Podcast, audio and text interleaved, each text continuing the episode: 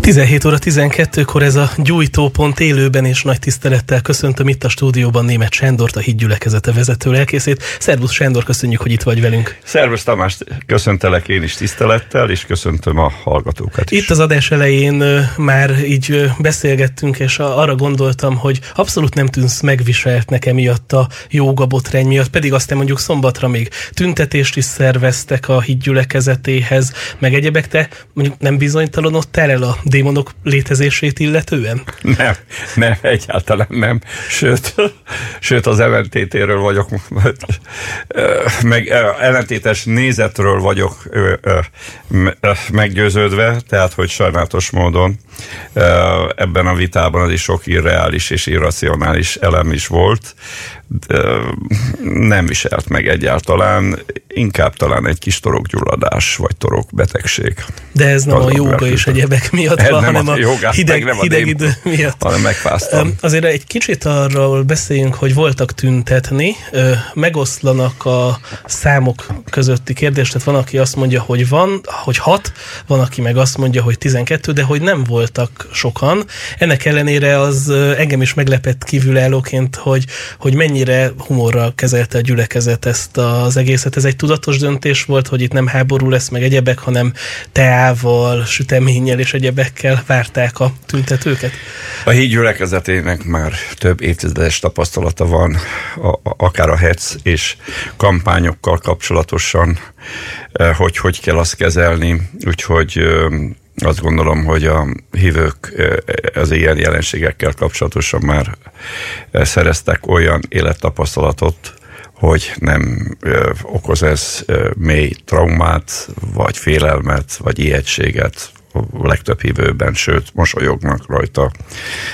És sokan tisztában vannak azzal, hogy szükséges, hogy ideológiai, szellemi konfliktusra is sor kerüljön az ige hirdetésnek a következtében, mert Isten igének a hirdetése az a bibliai világnézetet kévisel, és a bibliai világnézet az nem monopól helyzetben van a magyar társadalomban, hanem egy kisebbség kéviseli azt, tehát ebből fakadóan nagyon sok bibliai valóságfogalomnak, vagy valóságállításnak egyszerűen nincs helye a közgondolkozásban, és ez az oka annak, hogyha valaki olyat mond, ami át töri a észlelési küszöböt, akkor kialakul egy ideológiai jellegű feszültség vagy vélemények közötti konfliktus, és ennek az a célja, hogy az állításnak legyen a közgondolkozásban, közvélekedésben helye. És hosszú évtizedeken keresztül a keresztény világnézet, sorosan a bibliai alapon álló világnézet, az ki volt szorítva a társadalom perifériájára, és bevallom őszintén, hogy egyik fő célom az, hogy a bibliai világnézetet beszivárogtassam a magyar közgondolkozásban, akár ilyen jellegű eh, feszültségek vagy konfliktusok árán is. És természetesen az a célom nem az, hogy ráerőltessem a, a honfitársaimra, hanem az, hogy lássák, hogy van ilyen világnézet, ilyen gondolkozási bód, és szélesíti a választási lehetőségeiket. Meg talán nagyon sokan azt várják el az egyházi emberekről, hogy beszéljenek a régmúltról, meg beszéljenek tradíciókról, kultúráról, de hogy az Isten igényének az értelmezésénél azért fontos az, hogy a mai saját életünk is Isten igéje alapján értelmezzük, nem? Így van. Én mindig fontosnak tartottam, hogy a híd gyülekezete és az a kereszténység, amit mi képviselünk, az Isten igéje alapján álljon, és meg vagyok róla hogy nem egy múzeumi tárgy, és nem is a tradícióra épül. A tradíció és Isten igéje között óriási különbség van a meggyőződésünk szerint. Az Isten beszéde az az Istennek a szájából származik, és a hitünk szerint tartalmazza Istennek a létezését, Istennek a szellemét, Istennek az erejét, mert Istennek az önközlése. Ahogy mondja a Biblia, Isten nem látta Istent nem látta senki. Tehát ő egy szüverén Isten, független és szabad a teremtett világtól is, amit létrehozott, ugyanolyan, ahogy ö, szabad, mint ahogy a fazekas az által létrehozott edénytől. Ez a proféták is, Pálapostól is az Istennek a szuverenitását ezzel hangsúlyozza ki, és éppen ezért, hogy mivel, hogy Istent nem látjuk, vagy nem láttuk fizikai módon, bár az elhívásnak ez a fő célja, hogy egy hit pályafutása végén színről színre való látásban teljesedjen be az Istennel való közösség.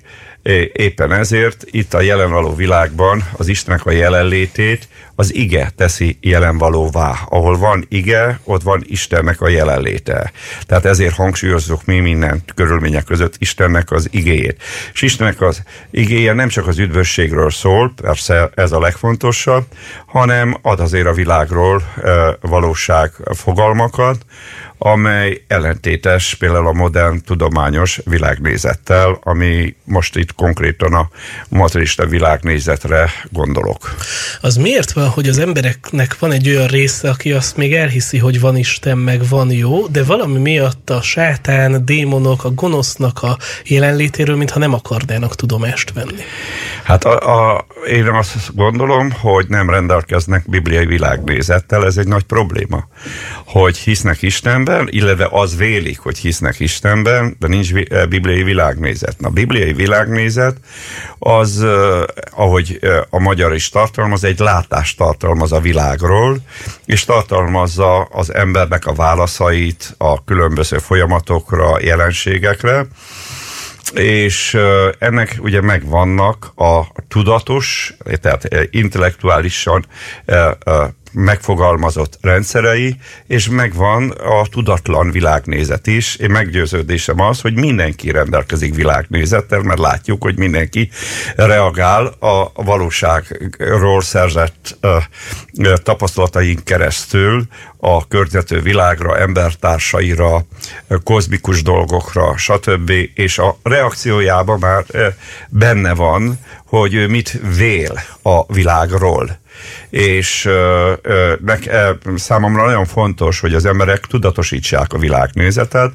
és sajnálatos módon, hogy nem csak a materialista világnézetnél lehet tapasztalni ezt, hanem ö, idealista világnézetet nél is, hogy nem gondolják végig az emberek a világnézetüket, és nem gondolkodnak azon belül, és természetesen nem tudják megállapítani és, meg, és megfogalmazni számukra, hogy az ő általuk hirdetett világnézet alapján mi az érték, mi az értéktelen, mi a hamis, mi az igaz, mi a jó, mi a rossz, ugye ez egy nagyon fontos fogalom a, a, a, a világnézetnek, illetve különösen a bibliai világnézetnek, tehát én ezzel hozom összefüggésbe, hogy egyszerűen a, legtöbb vallásos embernek nincs fogalma a rosszról, a rossz és a jónak a küzdelméről, és nem látják ennek a történelmi realitását, hogy hogy valósultak meg a különböző szövetségi korban, és különösen a názárti Jézus Krisztusnak az engesztelő munkájában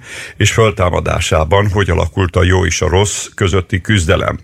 És ez az oka véleményem szerint, hogy nem tudnak vallásos emberek sok esetben válaszolni arra a kérdésre, hogy mi az oka annak, hogy például második világháború ideje alatt, mit van, 6 millió zsidó embert öltek meg, meg má, tudnék, ugye nyilvánvalóan más történelmi katasztrófákat is itt fel, meg lehet említeni, és hogyha jó az Isten, akkor miért engedi ezt meg?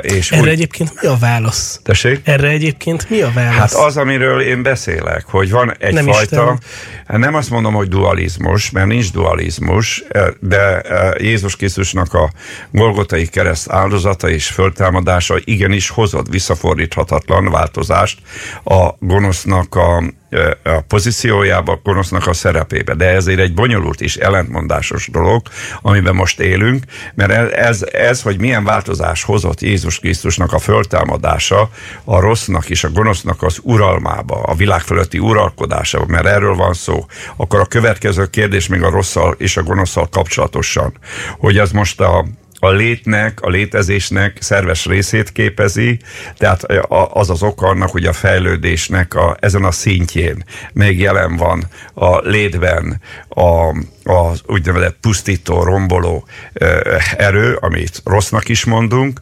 vagy pedig ez az élettel ellentétes valóság, és van egy személyes megtestesülése a rossznak és a gonosznak.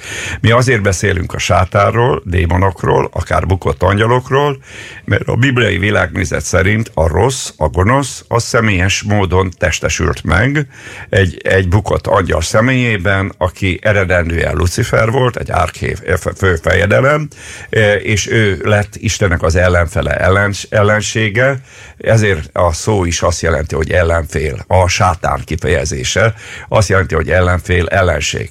Tehát amikor sátánt mond valaki bibliai világnézet alapján, akkor nem egy ilyen mitikus fogalmat használ, hanem a gonosznak és a rossznak a személyes megtestesülését és egyben az eredetét is jelzi.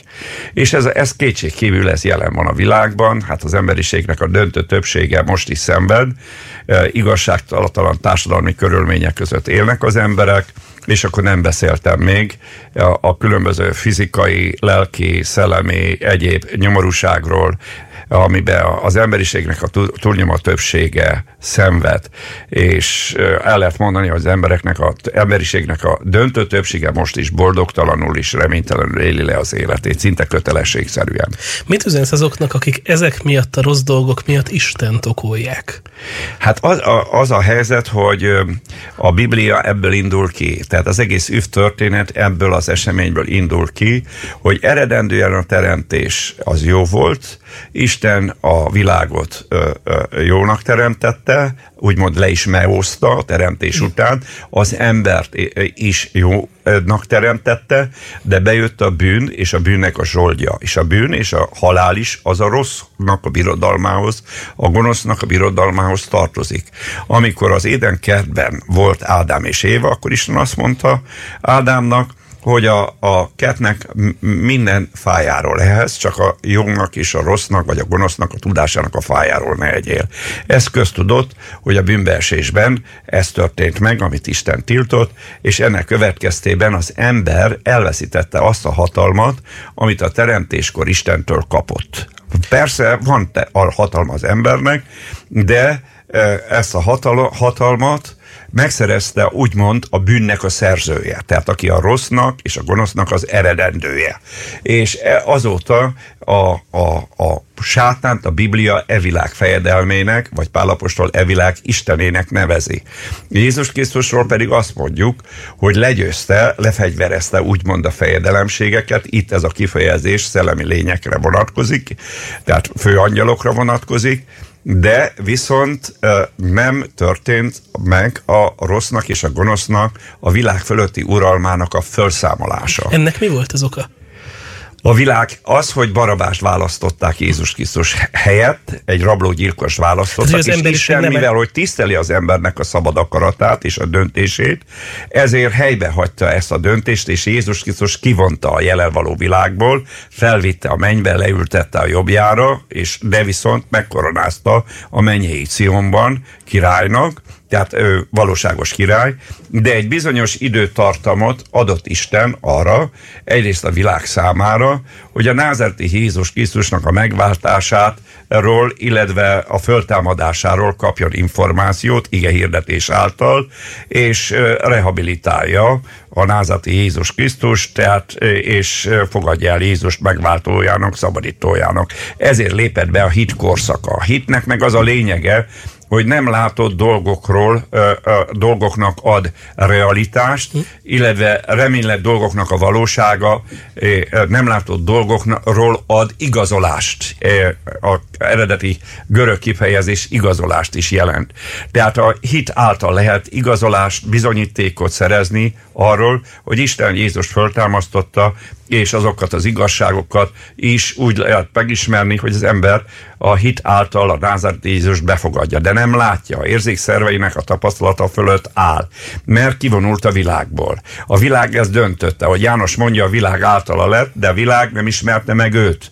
Tehát a világ kivetette, és Isten nem erőszakolta rá Jézus. De viszont a második eljövetellel, a mesiás eljövetelével kapcsolatosan, ha az Izajás akár 61-et megnézzük, akkor a feladat köréhez beletartozik, hogy legközelebb nem szamárháton fog bevonulni Jeruzsálemben, hanem erővel és hatalommal fog visszatérni, és azt mondja Zakariás prófét a 8. fejezetében, hogy minden szem meg fogja látni őt. Ugyanezt meg megerősíti az új szövetség is, hogy minden szem meglátja őt, és minden ki belátja azt, hogy Isten által létrehozott evangélium az igaz. Tehát Jézus meghalt a bűnökért, és föltámadott. És ő az emberiségnek a megváltója és mesiása. Ezért kéri Isten az emberektől és a hallgatóktól, hogy ne legyenek hitetlenek, hanem legyenek hívő emberek. És akkor itt két dolgot vetnék fel. Az egyik a szabad akaratnak a kérdése, tehát hogy a hitet azt meg lehet-e mondjuk tanítani az emberekkel, vagy ahhoz szükséges az, hogy az ember a szabad akaratából úgy döntsön, hogy hisz? Ez az egyik kérdésem akkor. A, a hit, hit létrejöttében természetesen közre játszik az emberi akarat és az emberi döntés, de önmagában ettől hit nem jön létre az embernek a, a szellemében. Nyilván sokféle hit van, de a bibliai hit aznak a lényege, hogy szívvel hiszünk az igazságban. Ezt hogy kell csinálni? Hát ez, ez, egy, ez kegyelemi ajándék, és alapvetően a hitnek a belső természete szellem. Tehát a hit az benne van magában az Istennek az igéjében. Tehát az Isten igének a hirdetése ezért rendkívül fontos. Ezért mondja Pálapostól, hogy ige hirdetésnek a bolondsága által tartatik meg az ember, mert a, nem ismerte meg az emberiség bölcsesség által Istent. Ez ugye görögöknek botrány, a, a, a illetve görögöknek e, bolondság, a, a zsidóknak pedig botrány. Ez azt jelenti, hogy logikai úton, módon, filozófiai dolgok, és hogy ebben nem lehet Nem lehet meg, megismerni. Uh-huh. Tehát Isten létezését nyilván fel lehet ismerni, mert vannak természetes érvanyagok a teremtett világban, világból nak a megfigyeléséből, amiből le lehet szűrni, ugye már érzéki megtapasztalásnak, illetve érzéki alapon álló megismerésnek a lényege az, hogy a tapasztalatokat befogadja az ember, és azokból fogalmakat alkot, és ezekből a fogalmakból lehetnek bizony, érvek. Uh-huh.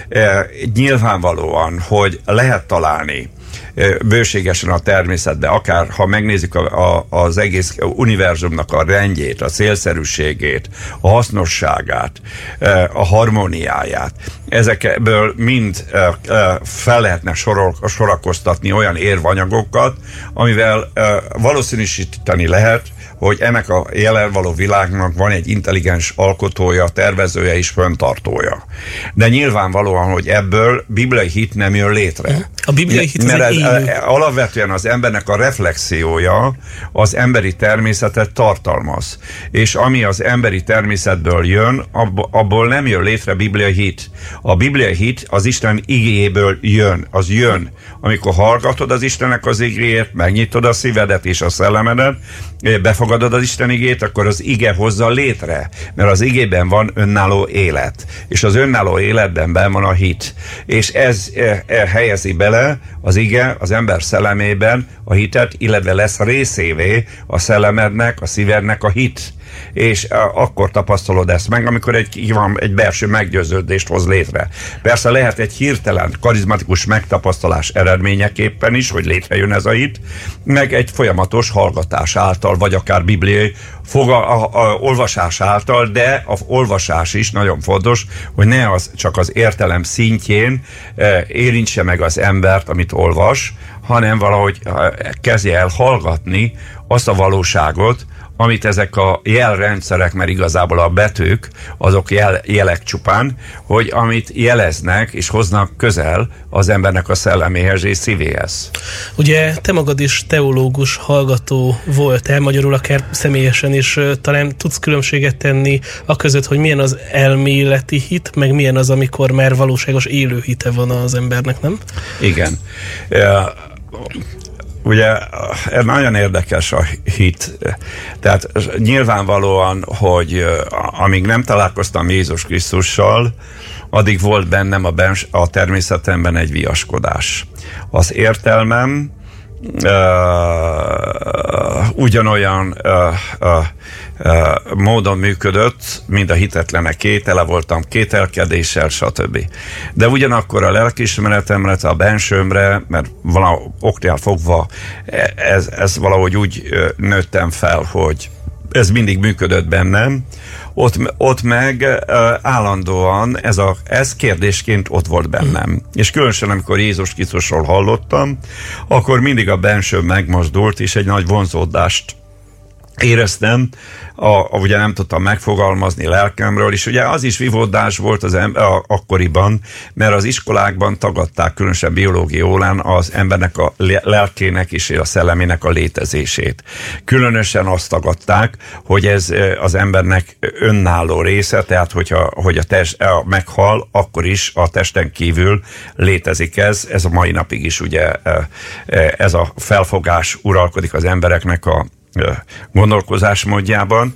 Nyilvánvalóan, hogy ezek nagyon erőteljesen lebénították bennem is a hitet, és nagyon sok kételkedésnek nyitott ajtót, és különösen nehezen tudtam elhinni, hogy hogy lehet a halálból visszajönni. És ugye sokat hallottam én is idős emberektől, emberektől, hogy, hogy onnét még senki nem jött vissza.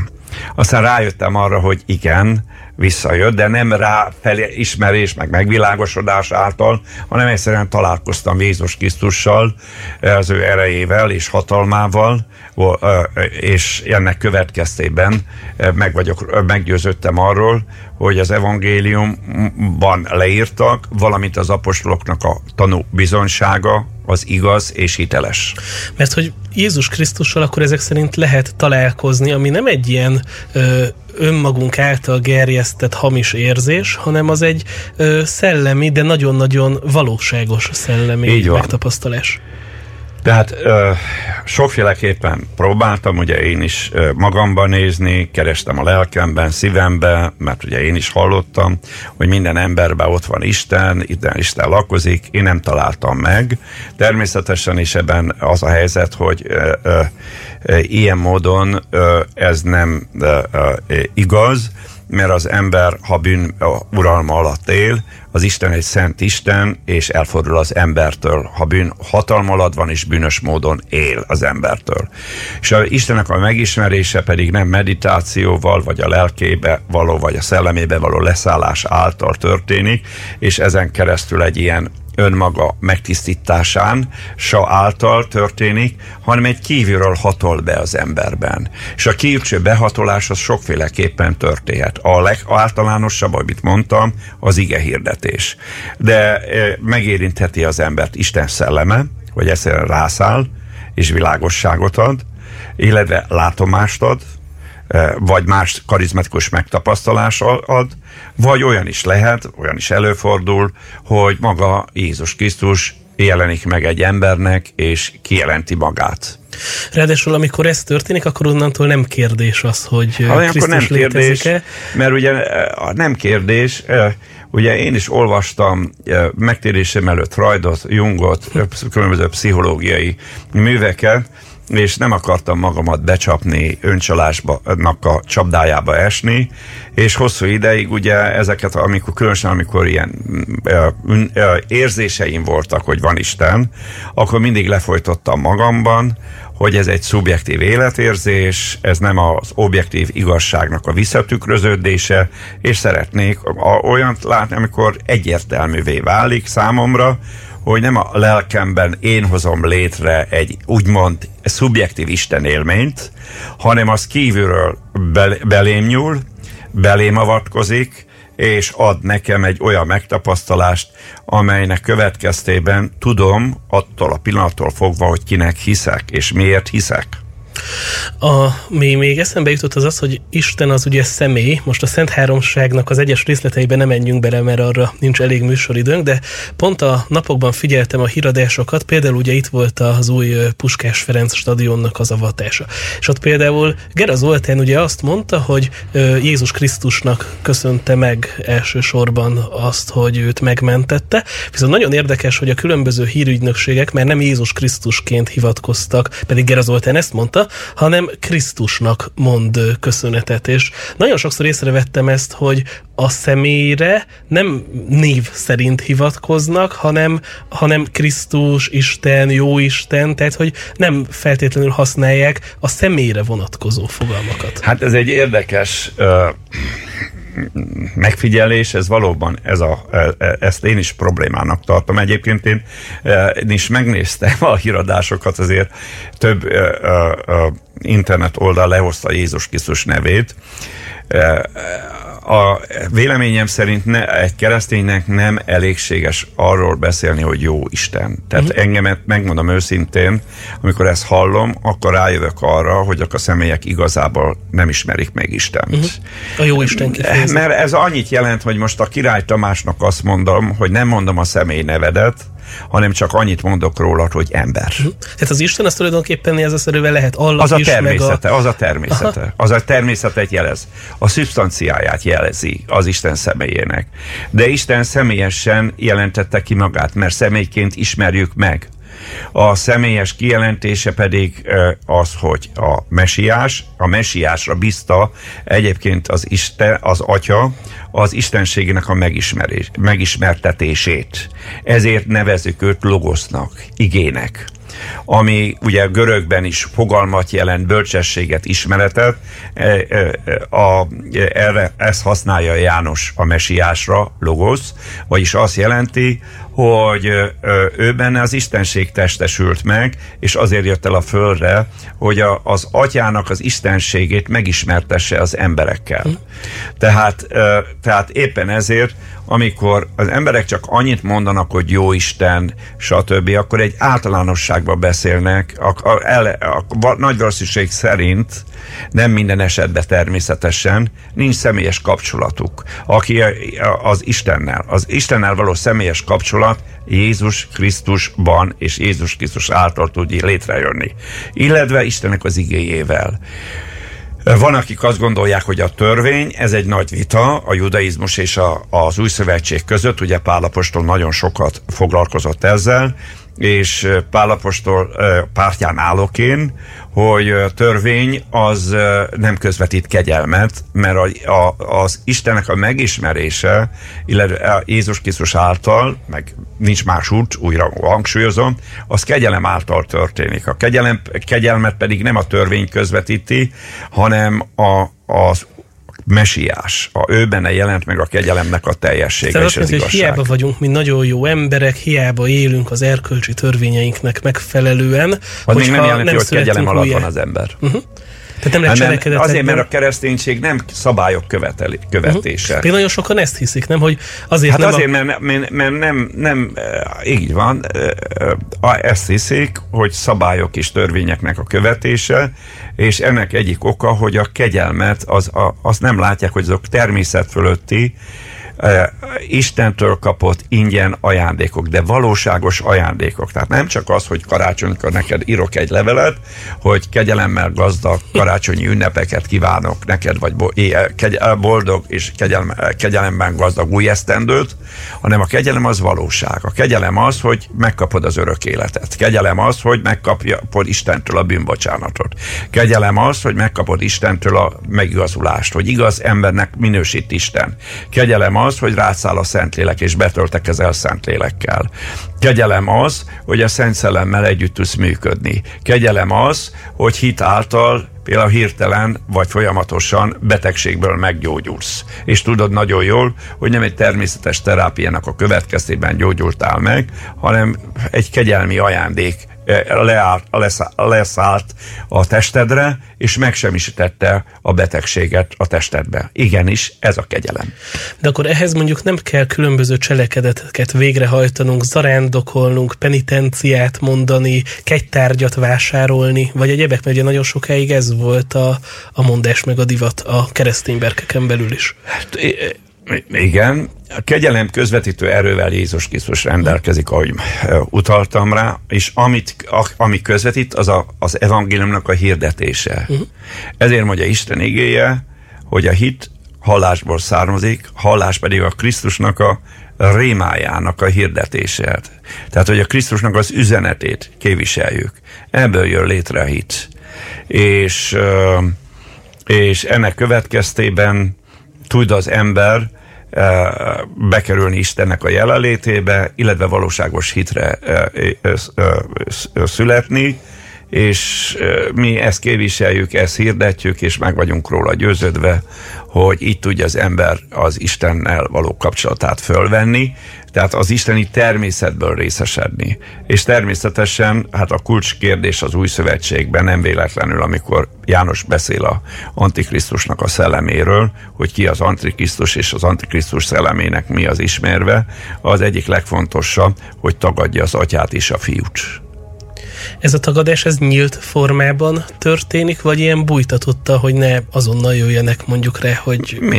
A tagadásnak minden formáját Mert ma a világ tulajdonképpen egy Na, tagadás... De, igen, de ugye azért a tagadásoknak vannak ö, különböző formái. Van, amikor tudatlanságból fakad, hogy valakinek nem volt ö, ö, ö, tapasztalata Istennel, tehát nem kapott, nem, nem, nem kapott Istentől kegyelmet, nem hallgatta Istenek az igét, vagy hallgatta, de nem, nem, nem uh, hozott létre benne hitet, és nem, ez nem azt jelenti, hogy a jövőben nem lesz, uh, nem lesz uh, ő belőle hit, vagy nem kap kegyelmi ajándékot.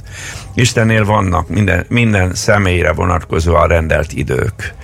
Tehát ezért nagyon fontos, hogy azokat, akik most azt mondják, hogy ateisták, azokat nem kell a keresztényeknek károsztatni, és különösen nem szidalmazni, hanem ahogy Isten is a béketűrésnek a, a korszakát bonyolítja most, ugyanúgy ezt el kell törni, és sok ateizmus, ateista világnézetből származó előítéletet is.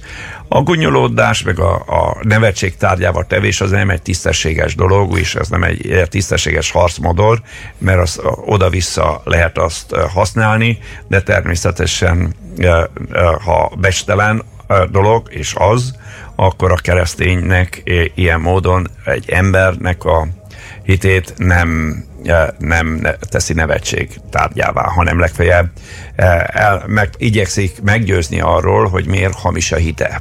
Na talán pont ez a, az evangélium hirdetése, ugye ezt a keresztények talán így használják, ez egy, egy fontos dolog, és tulajdonképpen a tagadóknak is érdemes hirdetni az evangéliumot, nem? Hát szerintem azoknak kell hirdetni.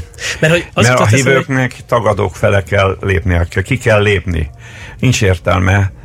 Persze, hívőket is kell erősíteni, bátorítani, buzdítani, de eh, az egyik legfontosabb dolog, hogy hitet, eh, eh, olyanok, akik még nem, nem ismerik Istent, nem ismerik az evangéliumot, Jézus Krisztusnak a, a üdvözítő munkáját, azok elé az életnek a beszédét kell tárni, és ez a legfontosabb feladat. Jézus azért mondta, hogy menjetek, és tegyétek tanítványá a népeket, megkeresztelvén az Atya, Fiú, Szent Szelem nevében. Egyébként nagyon érdekes, hogy azért, ha megnézzük a világtörténelmet, akkor minden korszakban voltak olyan emberek, és szinte mindenhol, akik találkoztak a kinyilatkoztatással, megismerték Istent személyében, megismerték az atyát, a fiút, a szent szelemet, és ezt aztán nagy tömegeknek tovább tudták adni. Hát ugye a te személyed is azért részben ilyen, hiszen öten voltatok talán az elején, vagy nem tudom, de én nagyon kevesen voltatok. Most, négyen. Négyen. Most pedig itt vagyunk egyébként pont a Gyömörű úti hitparkban, ahol több ezer fiatalnak fogsz ifjúsági istentiszteletet tartani, és ennek kapcsán jön a következő kérdés, hogy szerinted az evangélium hirdetésének vannak-e hullámai? Tehát van olyan, amikor erősebben szól a hangja mondjuk a keresztényeknek, tehát vannak-e ilyen ébredő tévedési hullámok, és szerinted most Magyarország milyen helyzetben van? Pálapostól Timóteusnak azt írta, hogy álljon elő alkalmas és alkalmatlan időben is, tehát ezt tudnunk, tudnunk kell, hogy minden időben kiviselnünk kell Istenek az igéjét, de amit te is feltételezel, ebben van igazság. Látjuk a Pálapostolnak a szolgálatában is, hogy volt egy nagyon aktív időszak. Először három időszakra sorolnám fel a megtérése után, damaszkuszi útja után. Először ugye felkészülés volt, ez hosszú ideig tartott, utána jöttek a aktív évek, a missziós utak, és utána jött a fogság, amikor hát megáldott bennünket ezekkel a fantasztikus, csodálatos kinyilatkoztatásokkal, levelekkel, amiket minden nemzetben, majdnem minden nyelven olvasnak emberek, és hívők is. Amivel az életműve gyakorlatilag nem csak annak ja. a generációnak szólt, hanem az utána jövőnek. Igen. De akkor a Isten... Tehát most visszatérve a, a kérdésedre válaszképpen, tehát az utóbbi szak, a, végső szakaszt a Pálapostolnál lehet, hogy úgy ítélnénk meg, ha abban az időben éltünk volna párnak a kortársaként, hogy nem volt intenzív időszaka, hanem inaktív korszaka volt az párnak. De hát kiderül, hogy a levél írása közép és hosszú távon az sokkal tartósabb volt. Nem akarom az előtte aktív korszakokat lekicsinleni, mert óriási jelentősége van azzal, de a, a, a befejező szakasz egy még nagyobb jelentőségű tevékenysége volt, de valószínű, hogyha kortársaként éltünk volna, akkor úgy láttuk volna, hogy talán már úgymond... Mennyivel jobb lenne, ha most közöttünk passzív lenne. időszakát éli Pálapostól. Igen holott nagyon nem. Isten emberének akkor észre kell vennie azt, hogy éppen milyen korszak van az életében, vagy ez gyakorlatilag úgy Isten sodorja, és, és, és hogy adódik? Nekem az a megfigy- eh, meggyőződésem, meg, az a eh, megfigyelésem, hogyha valaki tele van szent lélekkel, ha aktív, akkor nyilvánvalóan kiárad az a kenet, amivel Isten felkente, de ha nem aktív, akkor is kiárad. Hát ez egy nagyon-nagyon izgalmas... Mert általában ezek a szellemi életet élnek, ezek az aktív emberek, illetve a felkent emberek imádkoznak, és észrevétlenül nagy befolyással bírnak, az országoknak, városoknak, településüknek a szellemi milliója városába, város, városokra. Például megfigyeltem, már fiatal keresztényként, hogyha bizonyos ilyen látogatom jött, akik fel voltak kenve Szentlélektől, barátom, más országból, előtte már három nappal megváltozott a szellemi millió körülöttem. Jobb lett. Uh-huh. Tehát, hogy az ő szellemi atmoszférája Igen, közelített már? Az a helyzet, hogy megint mondok egy olyan misztikus dolgot, amit lehet, hogy sokan újra furcsának tartják, hogy a, a, az Isten szelleme az megelőzi az embert. Uh-huh. Tehát az, az el, előtte megy, hát mint, mint folyó. Élővizek folyamai ömlenek a bensejéből. És uh, mindenkinek megvan egy ilyen, hogy mondjam, kiáradási uh, uh, hossza, tehát hogy fizikálisan is mi az a, a mekkora kenet tud kiáradni, és volt az elmúlt időben, vagy évtizedekben, amikor tényleg nagyon nagy kenettel működő személyek eltávoztak az Úrtól, és világméretekben Krisztus testében lehetett egy vákumot érezni, hogy valami kiüresedett. Ilyen volt például a Kenneth, eh, illetve a Catherine Kuhlmannak az elköltözése után. Tehát lett egy ilyen. Eh, nem olyan intenzív időszak, vissza, eh, kicsit visszacsúszott, vagy visszaszorult a, a csodatevő kenet, kevesebb csodákat hallottunk a 70-es évek közepétől, 80-as évekig, és nagyobb figyelmet kapott a tanítás, a bibliai igazságoknak a képviselete, és amikor a tanítók eltávoztak, jelentős tanítók, például Derek Prince, akkor is lehetett érezni egy ilyen szellemi, szellemi vákumot. Uh-huh. Tehát én azt gondolom, hogy minden emberrel, ilyen felkent emberrel eltávozik egy kenet, és ezért nagyon fontos a fiataloknak keresni az urat, hogy ne a mennybe menjen vissza a kenet, hanem itt maradjon a földön olyan személyeken, akiket, akik akarják folytatni ezt a szolgálatot. Hát ugye ugyanez van leírva Illés és a Elizeus profétának a, a, a, a staféta a váltásánál, generációváltásnál, hogy ugye Elizeus proféta kérte Illést, hogy a kenetét kapja meg tőlem, a kétszeresét, és azt mondja Illés, hogy nagyon nehéz dolgot kértél tőlem. És mondta, elmondta Illés, hogy mi a feltétele, messze menőkig teljesítette Elizeust, és Eliz, Illés az úr dicsősége fölvitte a mennybe, de a kenet, ami Illésem volt, az megnyugodott Elizeuson, és uh, uh, még ráadásul meg is duplázta Isten, és ha megnézzük, 14 csodát cselekedett, annyit van leírva a Bibliában, Elizeus, Illés pedig hetet. Tehát pontosan... A, a, és az utolsó a halála után volt ráadásul. Az egy, a 11 igen. Igen. De akkor ez azt jelenti, hogy az embereknek, mint edény, készen kell arra állniuk, hogy átvegyék a stafétát, alkalmasak legyenek a kenetnek az átvételére. Egyáltalán lehet alkalmasnak lenni erre? Persze, tiszta edénynek kell lenni. Hát ugye ugyanezt látjuk a Mózes és Józsué esetében is.